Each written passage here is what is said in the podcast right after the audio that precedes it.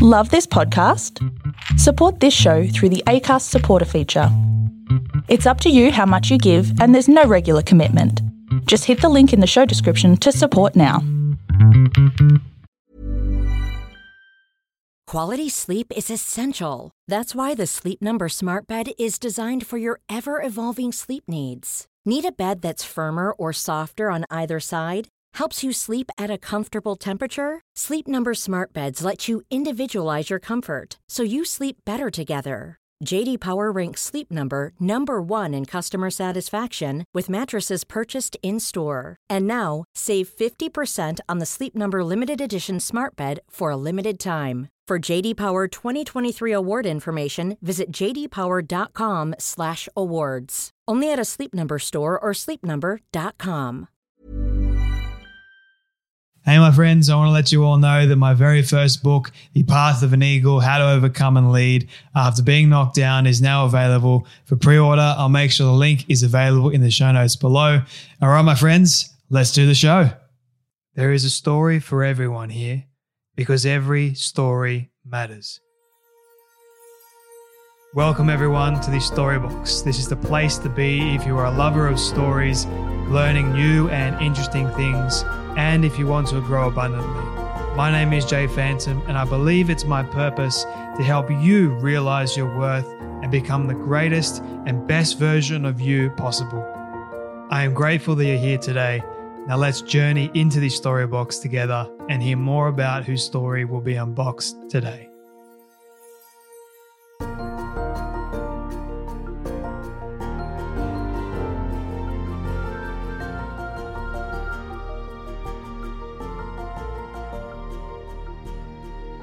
This next conversation you're about to listen to is probably one of the most impactful and profound conversations you'll ever have the privilege of listening to. And, and I personally felt quite honored and blessed to be able to spend time with this man and listen to his stories and, and unbox all the wisdom that does come with it.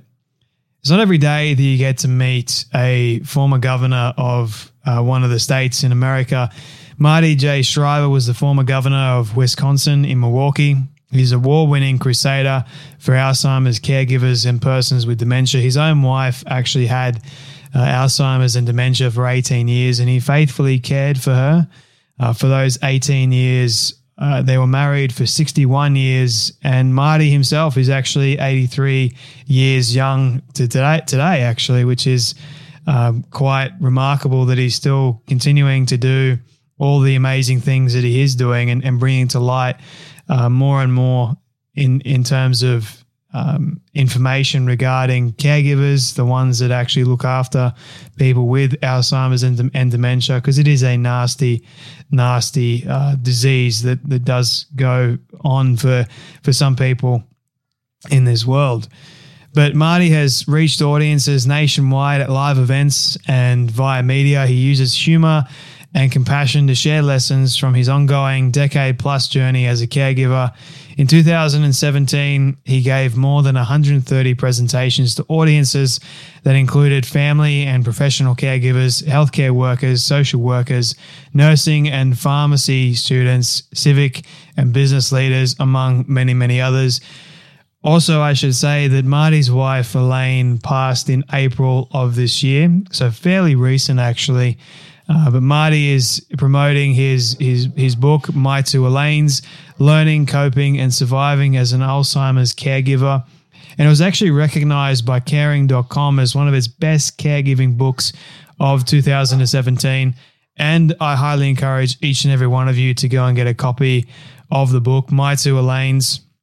Uh, you can get a copy. Links for that will be in the show notes below too. But hearing the story of Marty and Elaine as well, how he took looked after Elaine. He actually talked about how he had to let go of his his past wife and, and learn to love a new woman because that is what happens with Alzheimer's and dementia. They don't remember who you are, the old person. They just remember the new person currently right now.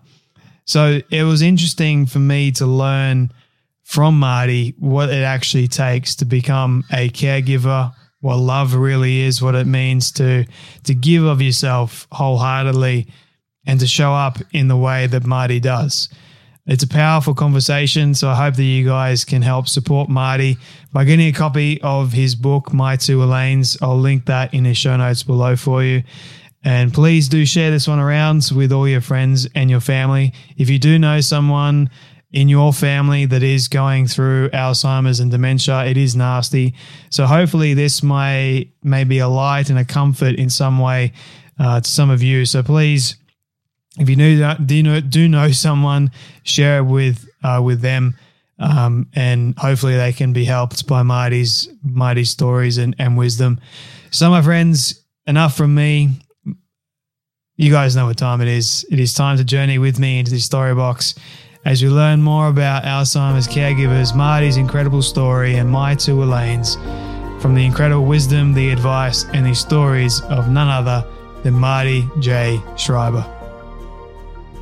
How's things for you, Marty? Like with all the press promotion re- revolving the book, are you keeping up with everything? How are you feeling about it? Yeah, well, thank you for asking. I, uh, my, uh, first of all, uh, it was 18 years plus when my wife was diagnosed. So mm-hmm. that a, a, a, journey in and of itself. But she passed away on April 25th. And so since April 25th, uh, the, the book has come out.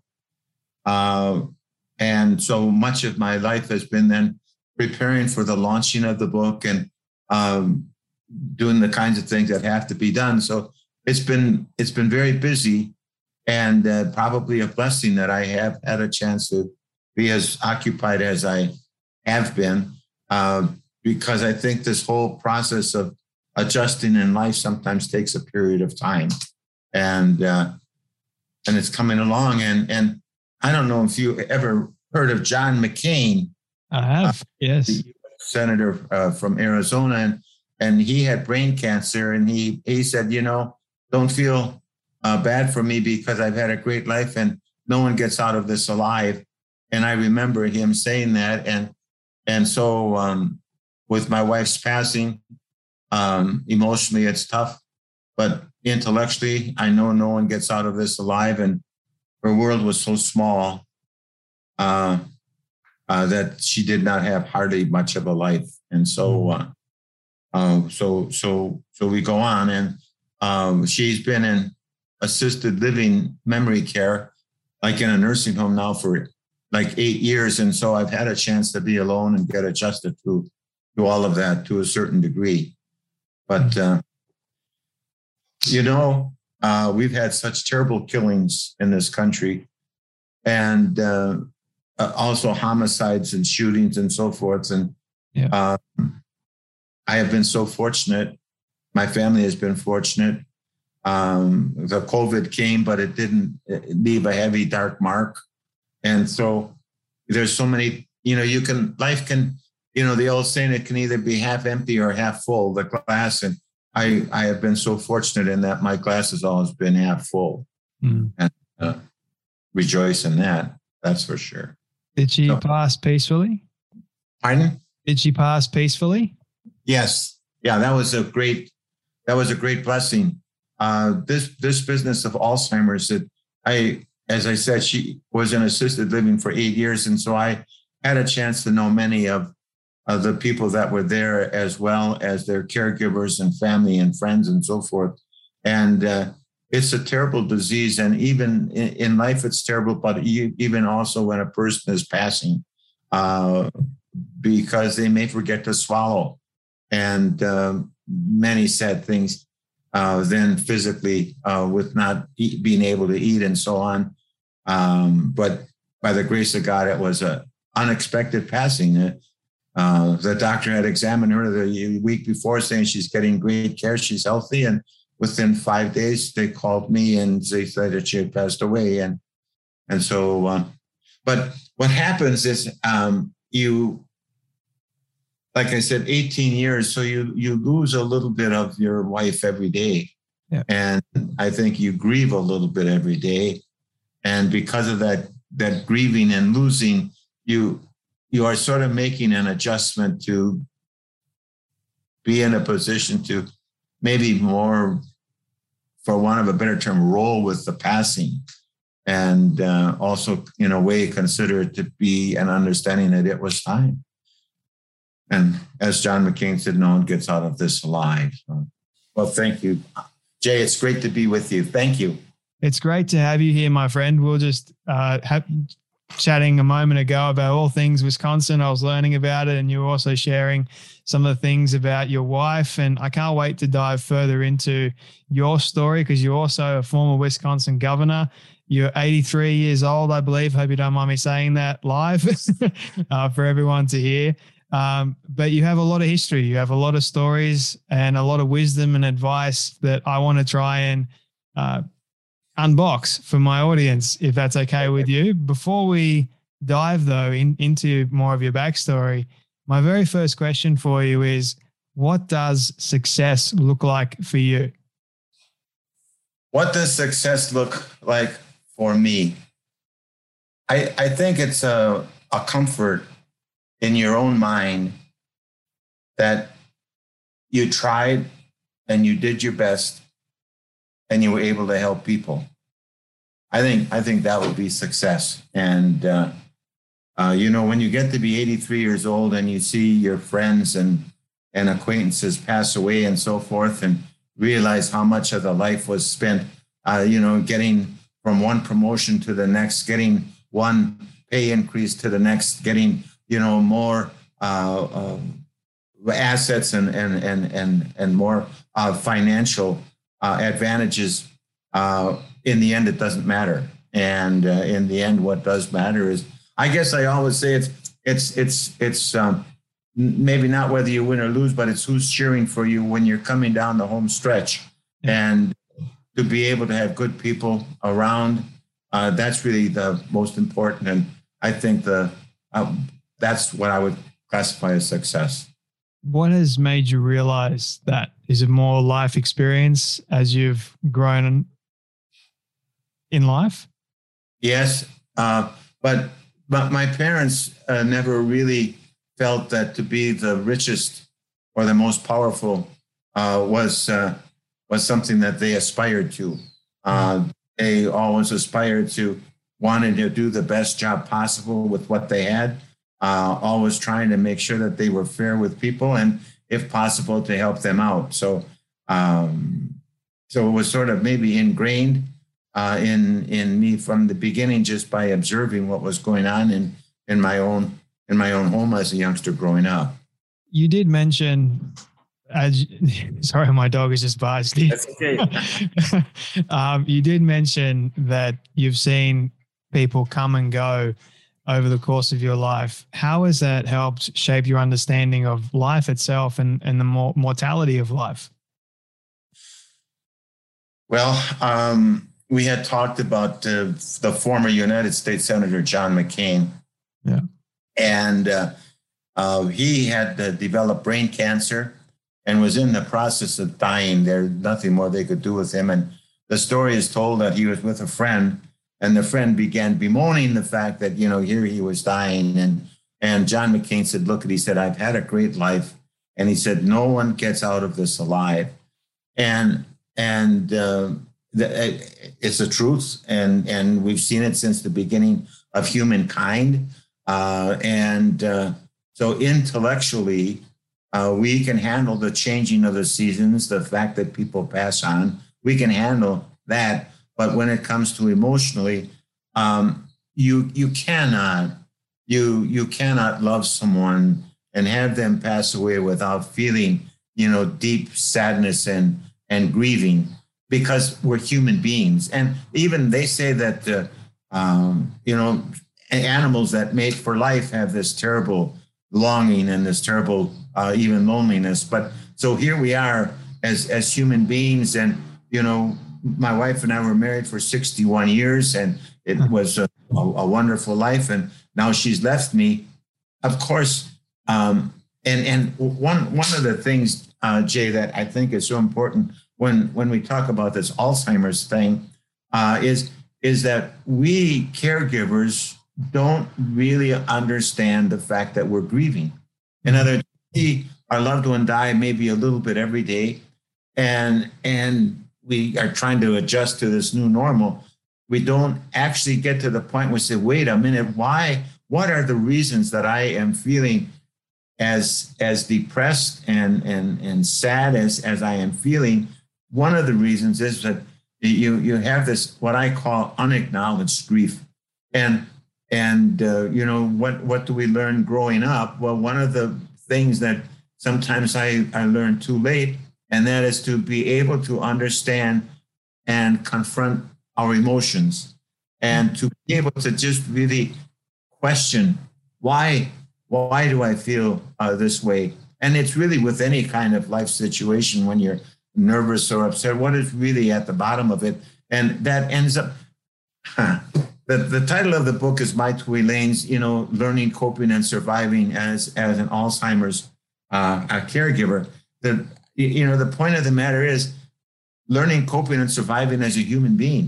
Mm-hmm. And I think many of the principles that were just sort of driven home uh, when, as, as I'm caring for Elaine, end up being true aspects of how we should be in all activities of our life.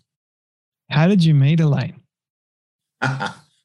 we were uh, 14 years old, and uh, we were in uh, in Latin class, and her last name was Staney. Uh, my last name was Schreiber, so S and T we sat pretty close to one another, and it was basically love at first sight. Um, and uh, so we dated, uh, and then what we call going steady, and we got engaged and we got married and four children and 13 grandchildren and now seven great grandchildren. And so, um, uh, you, again, you talk about a blessing in life to, to find a, a helpmate, uh, a, a, companion, a friend, a partner. Um, it, it, it, I was so fortunate. And now she had to develop a lot of patience and a lot in order for us to survive this. But uh, um, and forgiveness, she had to do a lot of forgiving. I I would like to say I was perfect, but I was not. But but she was always supportive. I well, one of the things I remember is I ran for office, uh, of course, uh, on a number of occasions, and uh, she would be the hardest working campaigner. Uh, but if I would lose an election, she would never let me feel defeated. And um, I think that was uh, one of the most important aspects of our our relationship and what gave me strength because I knew that no matter whether I win or lose an election, um, there was always confidence in in me uh, and also support to go on and do whatever we might be able to do next. How did she make you feel like you weren't defeated? Uh, well, just by supporting me, uh, and I, she did support me financially after a bit of time when we ran. I ran for mayor of Milwaukee, and I lost that, and we spent a lot, a lot of our money. But so she she did support me, and and uh, by getting a job and helping to um, reestablish our financial position.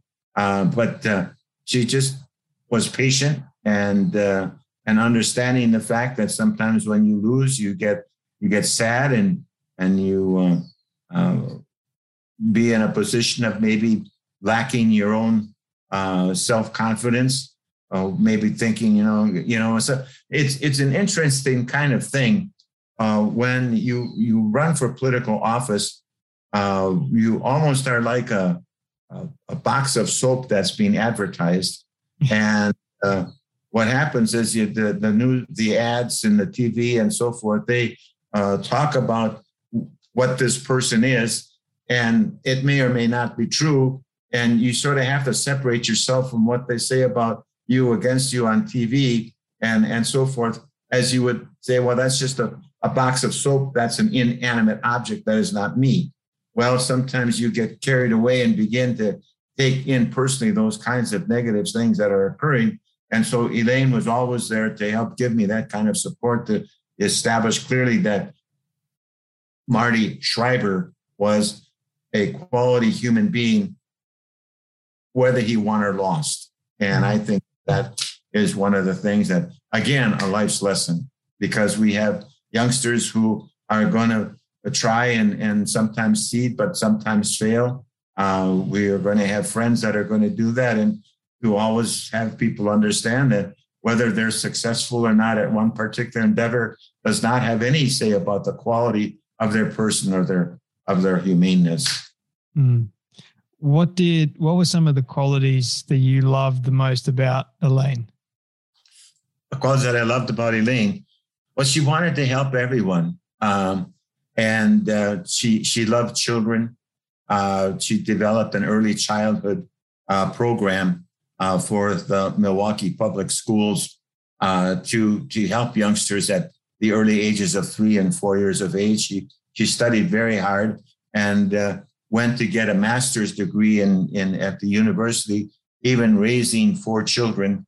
So anyway, so she's in in the, we're, we're, we're married and uh, we have uh, we have a total now of four children, but at the time we had three children. So she was raising three children, going to school, uh, expecting the fourth child, and also at the same time uh, helping me in in the campaign. We would go on what we would call a um, the, the, state of Wisconsin and the, uh, the states uh, are divided into what they call counties. Well, we have 72 counties in Wisconsin, and part of the goal was to make a 72 county tour. Well, here we are. Um, she would have to take care of and make sure that the youngsters were all, you know, in tip top, um, you know, nice pressed shirts and so forth, and and uh, meet and greet the people and get into a car before air conditioning and drive uh, 100 miles or so in between stops and uh, just supportive and uh, uh, enthusiastic and whatever. I mean, it, there was never any word can't in, in her life. And, um, you know, the question, how can we do it? Not we can't do it. Yeah. You were married for, I believe, 61 years. Is that right? That's correct. Yes. 61 years of marriage. How did your love for her change over time? Did it change or did it get stronger? It, it, it well, it changes. Um, I mean, you know, certainly uh, the the uh, the reproductive energy is a lot stronger at the age 20 than it is, for example, at the age of 65. And so it's a it's you know it's a it's a it's a kind of love that transcends you know from this this maybe an emotional hot love for one of a better term right now. So you have that emotionally hot love and and of course as you grow up with children you know you now are developing to being partners and how you raise the children. And as the children grow up and maybe move out of the house now you have a partner in in getting old. And uh, you know so each of those segments of of of, of the the life's journey um, change in relationship. And and I I would I, I would say that certainly our love has it, it it it depends upon how you define love. If you're talking about true emotion towards someone uh, that love certainly has increased in depth and and understanding over the course of uh, a person's uh, uh, life together. Yeah, uh, yeah. Different forms of love, isn't there, Marty? Correct. Am I right in saying that? Yeah, I haven't yet experienced, I guess, the the kind of love that you're describing. I hope to one day. um, but when was what age was Elaine when you started to notice the early stages that she was developing Alzheimer's. Was that was there any signs of that? Oh yes. Um, it, it goes back to when she was approximately 64 years of age, 62, 63, 64. And uh, what was happening is she was getting lost going to and from places. She was going to and from for the last 10 years. I mean, she would go to and from school. What, you know, she developed this early early childhood program and so forth. Well, she would get lost, and uh, and either the pull over to the side, and the police would ask, you know, would would call and and and and I would come and get her, or she would go for a walk, and she would, you know, not be able to get home. Uh, she was a great cook, and sometimes she uh, would mess up her recipes so badly that it was she would cry. And and or she would back in and out of our garage and many times scrape the side of the car and um, we would be talking with friends and she would tell them what we did maybe the night or the week before. And it was a hard time correlating what she said with the actuality of the situation. And and so those those signs then um, were were so getting so so more pronounced uh, that we in turn did um, get a, a, a, you know a medical expert uh, to you know help us with that diagnosis and uh, so I, I I do not want us I do not want us to miss uh, another point about the type of love and changing of love. Yeah. So I, I, I sort of traced it from you know the the reproductive love and, and moving moving forward, but then there's also a different kind of love when my Elaine or when your loved one develops Alzheimer's and becomes a person that you've never met before, and there in turn uh, becomes another uh, kind of love because what what you have to do as this disease takes its toll on on your loved one's mind as this disease takes its toll you have to know that this person is now changing and you have to then let go of this person who once was so you can embrace and love this person who now is because as long as i would try to keep elaine in my world uh, I would try to love her in my world. Well, that was impossible because she couldn't remember uh, certain things. She would sometimes do awkward kinds of, of, of, things, and she would miss up on on you know what would happen or not happen, get lost, and so forth. And so, if if I would have tried to keep her in in my world, there could have never been a chance to understand and develop this love for someone who now is. And uh, uh, I, I think for people to understand that there are these stages of love, but how important it is to to let go of this person who once was, because this Alzheimer's is something you're never you're never going to beat this this disease head on, and we've got to learn to work around it and and and and learn to understand how best we can help our loved one live their best life possible. How did you how were you able to let go of that person elaine once was and focus on the person that she is essentially? How the, um, how did that work? Well i want you to know that i tried a couple of different things and i uh, i say in the book that all of the armies marching and all of the navy sailing and all of the beer that's brewed and all of the liquor that is distilled is not going to change this this disease and so it was a matter of finally beginning to understand what was happening. And um, it's it, it's not a quick what you would call a pivot. In other words, there's this person who once was, uh, and I'm going to switch and love this person who now is, because this this person who once was is is changing just a little bit every day, and this person who is now becoming this person with Alzheimer's is changing a little bit every day. So you you are gradually making the, the transition. And we talked a bit uh, ago about about grieving and uh, unacknowledged grieving. But as as you find out what does not work, which is fighting head on, which is alcohol, you you begin to understand that this is such a tough thing that I would tell any caregiver you cannot do it alone. I did go to counseling.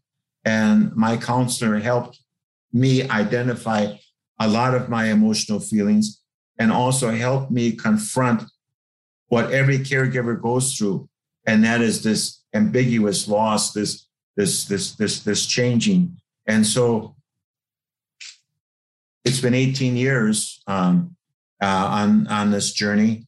And I've seen Elaine go from this wonderful, wonderful human being into someone whose world was so small she needed help in every type of activity of of living that uh, that there is, and so um, you you have to work at it, but you cannot do it alone, and that's really why I wrote the book because uh, I I I feel so compelled to help caregivers learn about this disease. And my my contention is that if Alzheimer's is bad, ignorance of the disease is worse, and that ignorance of the disease um, heightens the the the worry, the anxiety, the frustration, the annoyance, and so forth.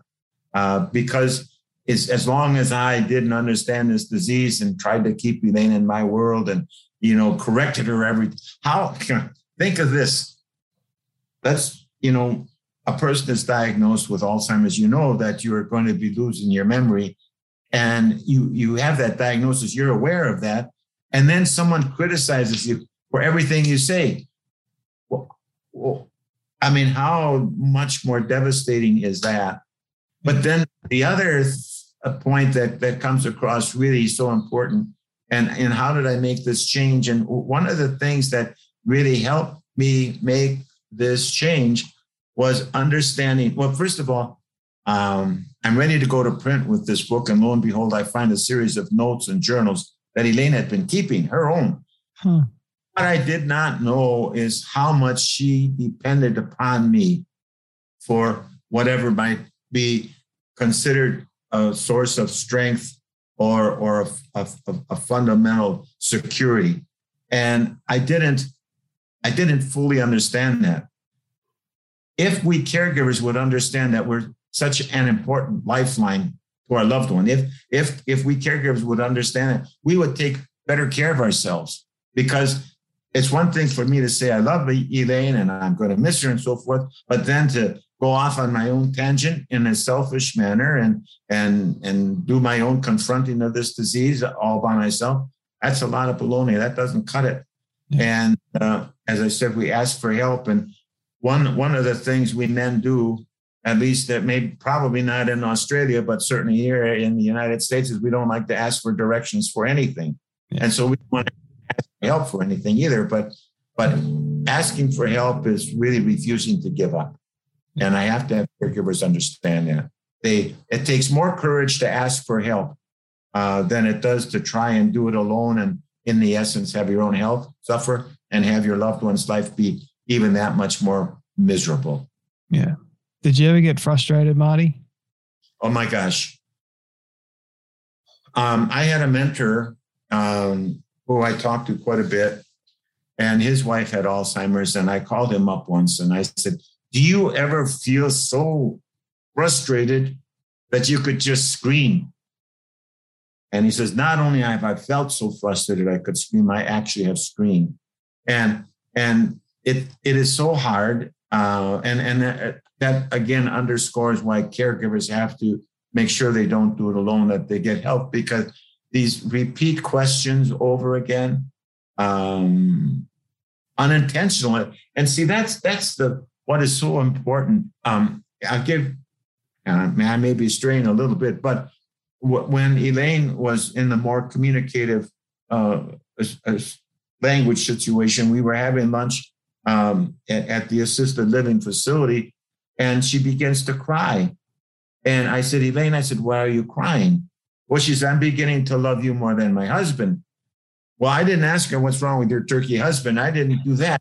But what that meant to me, what I learned was it was not necessary for her to know my name in order for our hearts to touch. And I have seen so many burdened, saddened, discouraged people because their loved one does not remember their name. My advice to them is please forget about that because maybe asking someone to remember their name is like asking someone to win a 100 yard dash at the Olympics with a broken leg. Um, and uh, and so there again, that's something that that I began to understand, and again, why I wanted to write this book so that caregivers would understand uh, better how to deal with this disease. Are there different stages of dementia? Like, does it? How long does it take for it to get totally worse for her to completely forget you? Well, uh, yes, there are different stages, but almost every case of Alzheimer's is different. Yeah. Uh, in the main situation, she um, survived for you know 18, 19 years uh, since her diagnosis. Uh, the average um, length of life of a person uh, diagnosed with with Alzheimer's may be anywhere from five to seven years, uh, some shorter than that. And so um, uh, there is no typical case of, of, of Alzheimer's. And, and because of that, while there is no typical case of Alzheimer's, there are typical things that caregivers should be doing. What are those typical things that caregivers should be doing? Well, I uh, when when first of all, as I said, join the world of the person who now is, but also uh, there's a term that I call therapeutic fibbing, mm. and uh, Elaine asked me once how our, her parents were, and I said, "Well, Elaine, I said your parents are both dead." I said, "You know, they passed away," and the shock on her face when she realized that maybe she didn't attend the funeral, she didn't say goodbye, and and well, I promised I would never put her through that again. Well, then another time she said, How are my parents? All I said, I said, Elaine, your parents are just really great. I said, Your your mom uh, likes working at church, your dad likes his sports. I said, They're just really happy. Oh, she said, that makes me feel so good. Well, that's therapeutic fibbing. And and many people, because they um, you know, we we are reared from the very beginning not to lie, but I want to assure uh, caregivers that with therapeutic fibbing, I don't know if, uh, you know, I sort of checked it out when Moses went up to uh, the mountain to get the Ten Commandments. Um, he went up twice. Uh, once uh, when when God made the the engraved in the stone, and then uh, the second time um, he went and he carved his own. Moses did, and so what if you if you take a look at and you find the actual stone, there's a, a footnote which says therapeutic fibbing is okay, and it's both of the exactly both of the the tablets that were that were handed down from the uh, from the from the mountain. So so people have to understand again. It's a matter of joining the world of the person who now is, and uh, uh, then also a, term that uh, well not a term, redirection. It's nine o'clock in the morning. And Elaine says, I would like a glass of wine. Well, we cannot fight this disease. So the answer is not no, you can't have a glass of wine. The answer is, well, do you want red wine or white wine? Mm-hmm. Do you want a taller glass or do you want it in a smaller glass? Do you want to drink it with your uh, your sisters or should we invite the neighbors over? So redirection to to to not confront the argument about no, you can't have a glass of wine at nine o'clock in the morning. But then let's assume for a moment that redirection doesn't work. What is wrong with someone having a glass of wine at nine o'clock in the morning if they don't know it's morning, noon, or night anyway? Yeah. And so, um, again, it, it all comes under the heading if Alzheimer's is bad, ignorance of the disease is worse. What do we need to understand about this disease?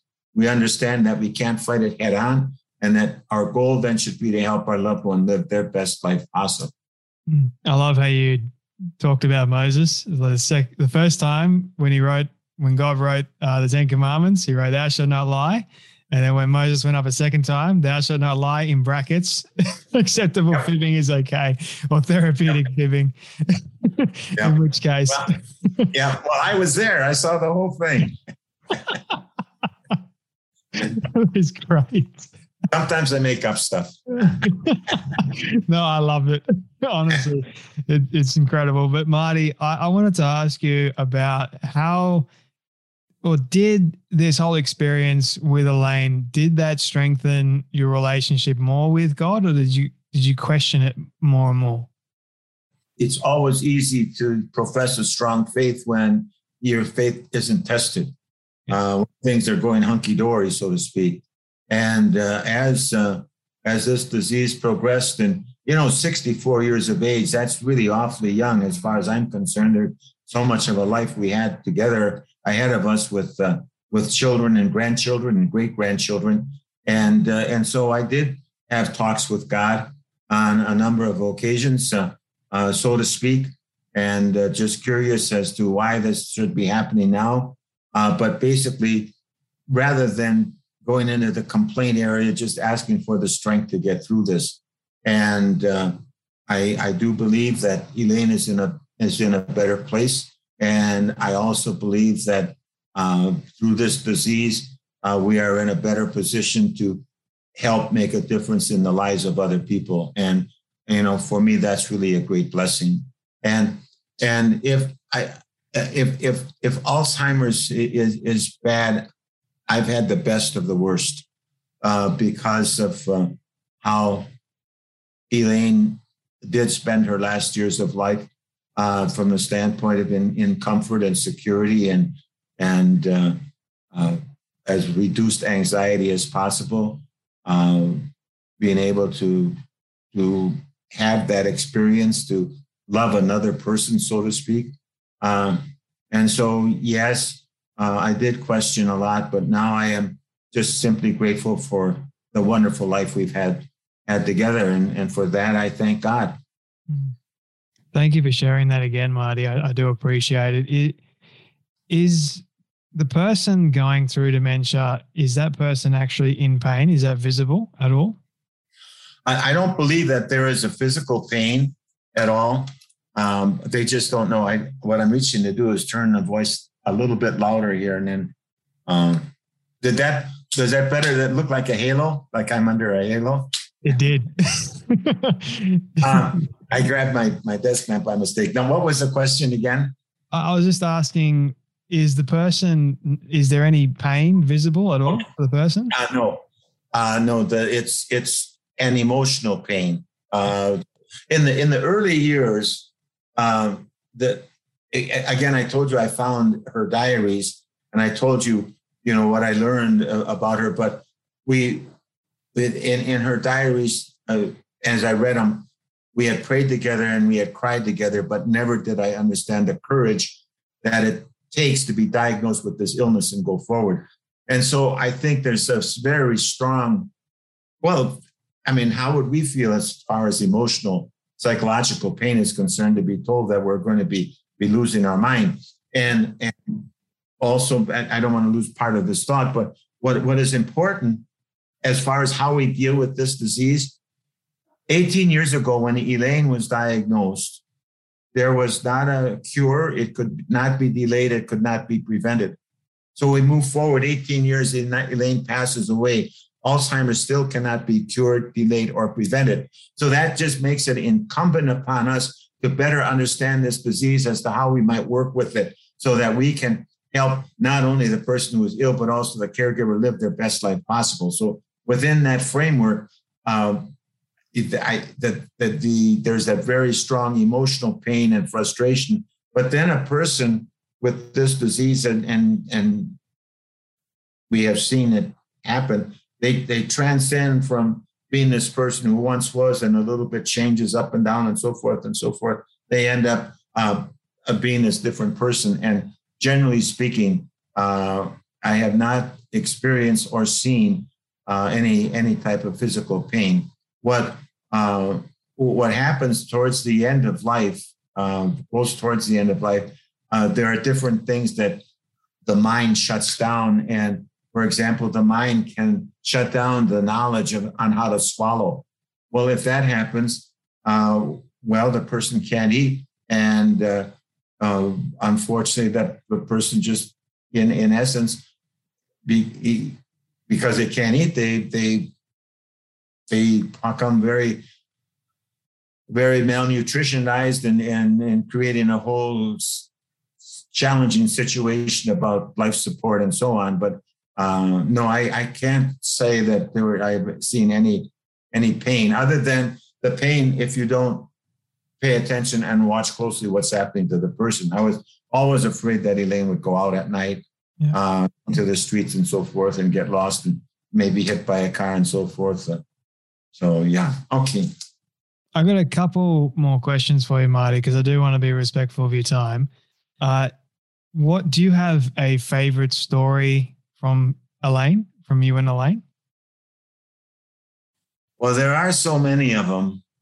Um, I that the, the one the, the, the story that I mentioned before is one that I consider to be so very powerful, uh, and and that is when I mentioned that when Elaine was crying and said that she loved me more than her husband, and and and and that was just some some very very special one but you know you you go back and you know you think about the birth uh, of, of, of the children and finally at child number four I went into the delivery room, and before that period of time, that sort of was not not not the thing to happen. But that was just you know one marvelous experience. Of course, the wedding, and I mean, you just you you. Here's here's what I here's what I would like to think heaven would be like, Jay. I would like to think that heaven would be in a, a big room, and all there are are shelves, and on each shelf is placed a DVD of a point in one's life. And if I want to go and pick out my wedding day, I can go to that DVD and plug it in and I can see how my wedding day was. Or if I want to see the first time I met Elaine, uh, I can uh, uh, play that DVD back or, um, you know, with first time with the grandchildren and so forth. But it's, it's, you know, I, I just, life has been so full and so great. Um, so she would help me make I, I, wanted to get into sailing as a young teenager and we didn't have any money. We were dating, so she made uh, a sail out of parachutes. And so I wanted to run for public office. She did everything she could from the standpoint of getting postcards together to tell people where they should vote at what location. Uh, when it was time for the children, she would make their dresses because we couldn't afford it. When it was time to move, uh, we we ended up also living on a farm for a period of time, and and she took care of the lambs birthing. And uh, I mean, there was just really nothing that that she couldn't do. But each of those moments are just in and of themselves really special. Yeah. When you, sorry, sorry, Marty. When you got the call that Elaine had passed, firstly, how did you feel, and how are you feeling now? Uh, it uh, first of all, I knew Elaine was going to pass at a point in time, uh, but uh, I had just left her the night before on a Sunday night, and we did Zooming with the family, and I fully expected to go with her again in the morning to feed her. And I then did get the call, and it was like almost a terrible blow.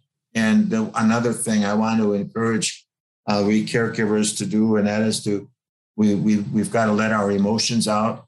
And uh, I was um, even though I knew what was going to be happening at a point in time, it, it was a it was a shock, just the realization of the finality of it all. I think maybe, and uh, and so that went on for maybe a, a bit of time, and and then it was in my mind.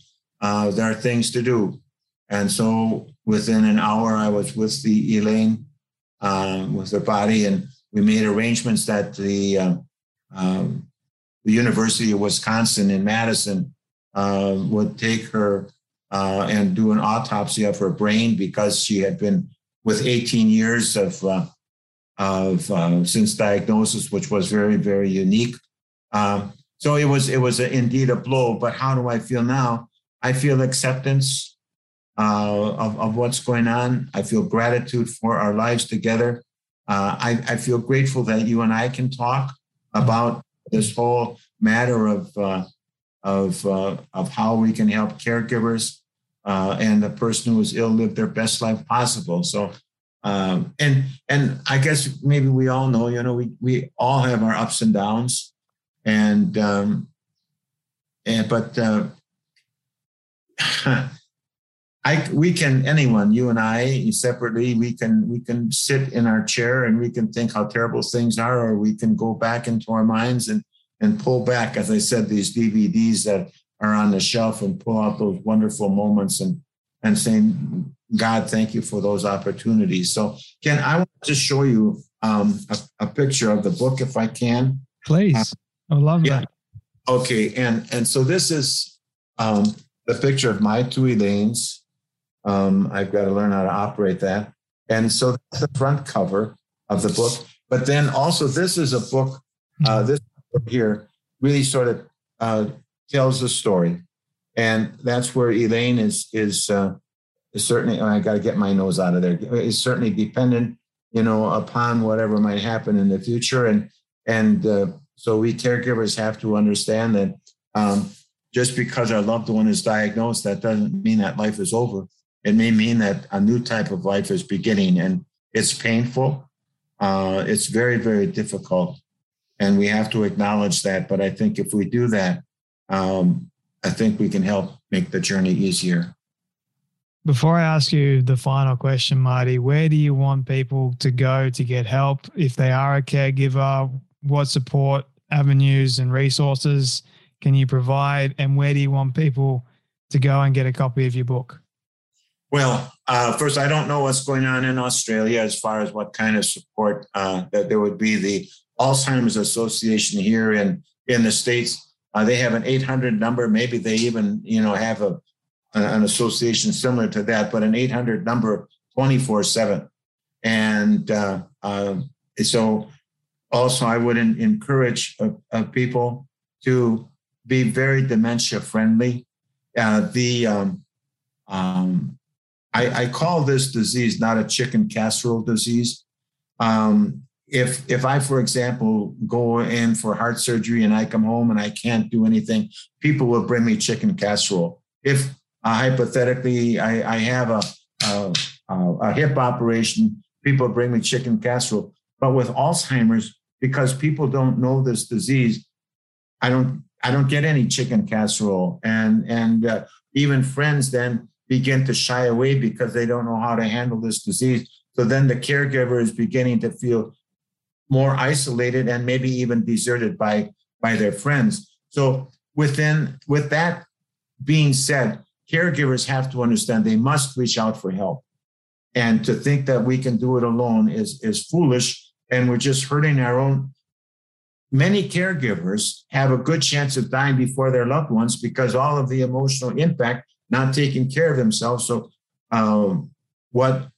So I, I do hope that there are different types of support mechanisms that people can easily um, um, uh, get through through you know through inquiring in in, in communities and so forth. And uh, I don't know any bookstores in Australia, uh, but um, I do know that uh, uh, Amazon does carry the book, and uh, um, or and also we have a website, mytwoelaines.com, all one word, mytwoelaines.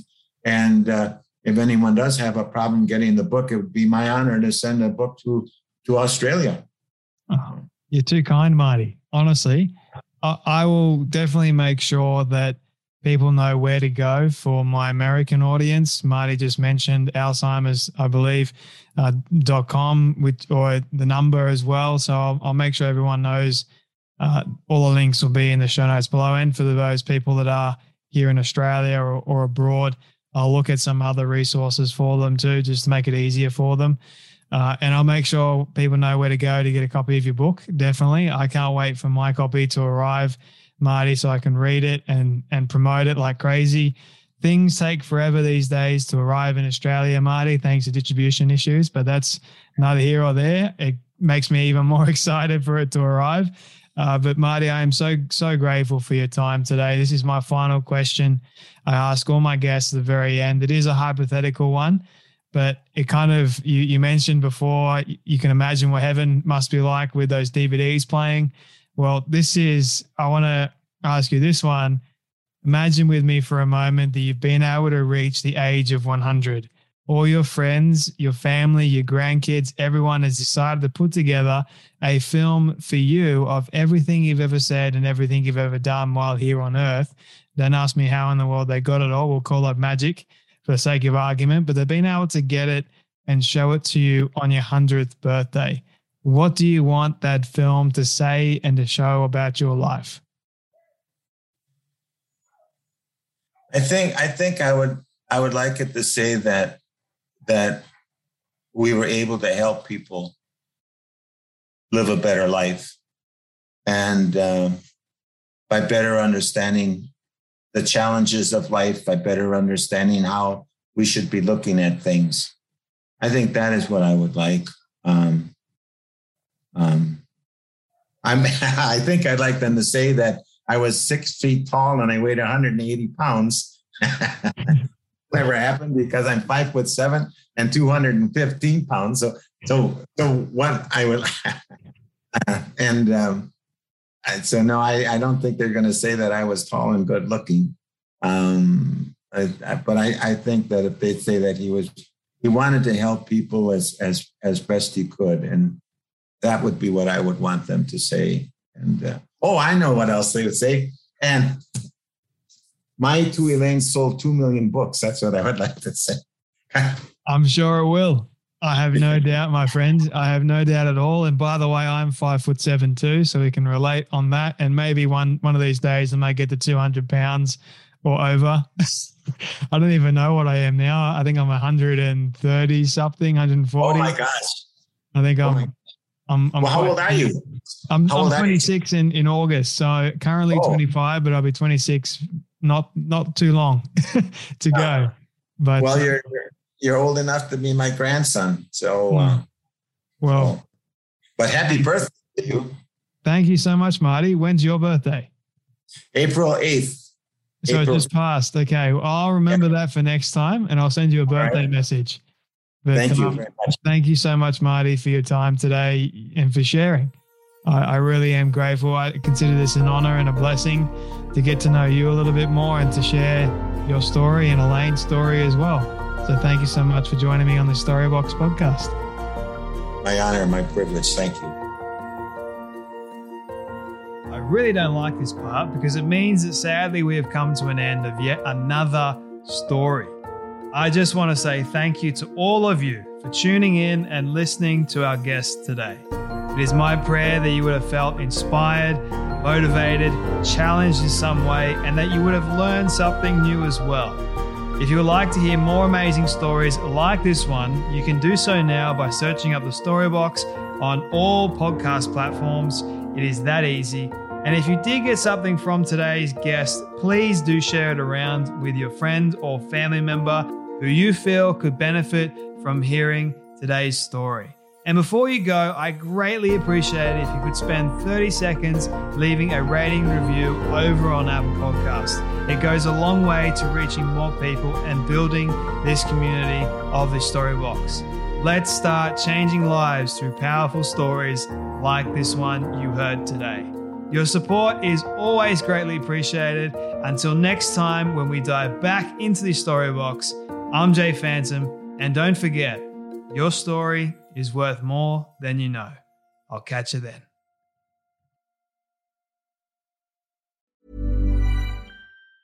Mom deserves the best, and there's no better place to shop for Mother's Day than Whole Foods Market. They're your destination for unbeatable savings, from premium gifts to show-stopping flowers and irresistible desserts. Start by saving 33% with Prime on all body care and candles. Then get a 15-stem bunch of tulips for just $9.99 each with Prime. Round out Mom's menu with festive rosé, irresistible berry chantilly cake, and more special treats. Come celebrate Mother's Day at Whole Foods Market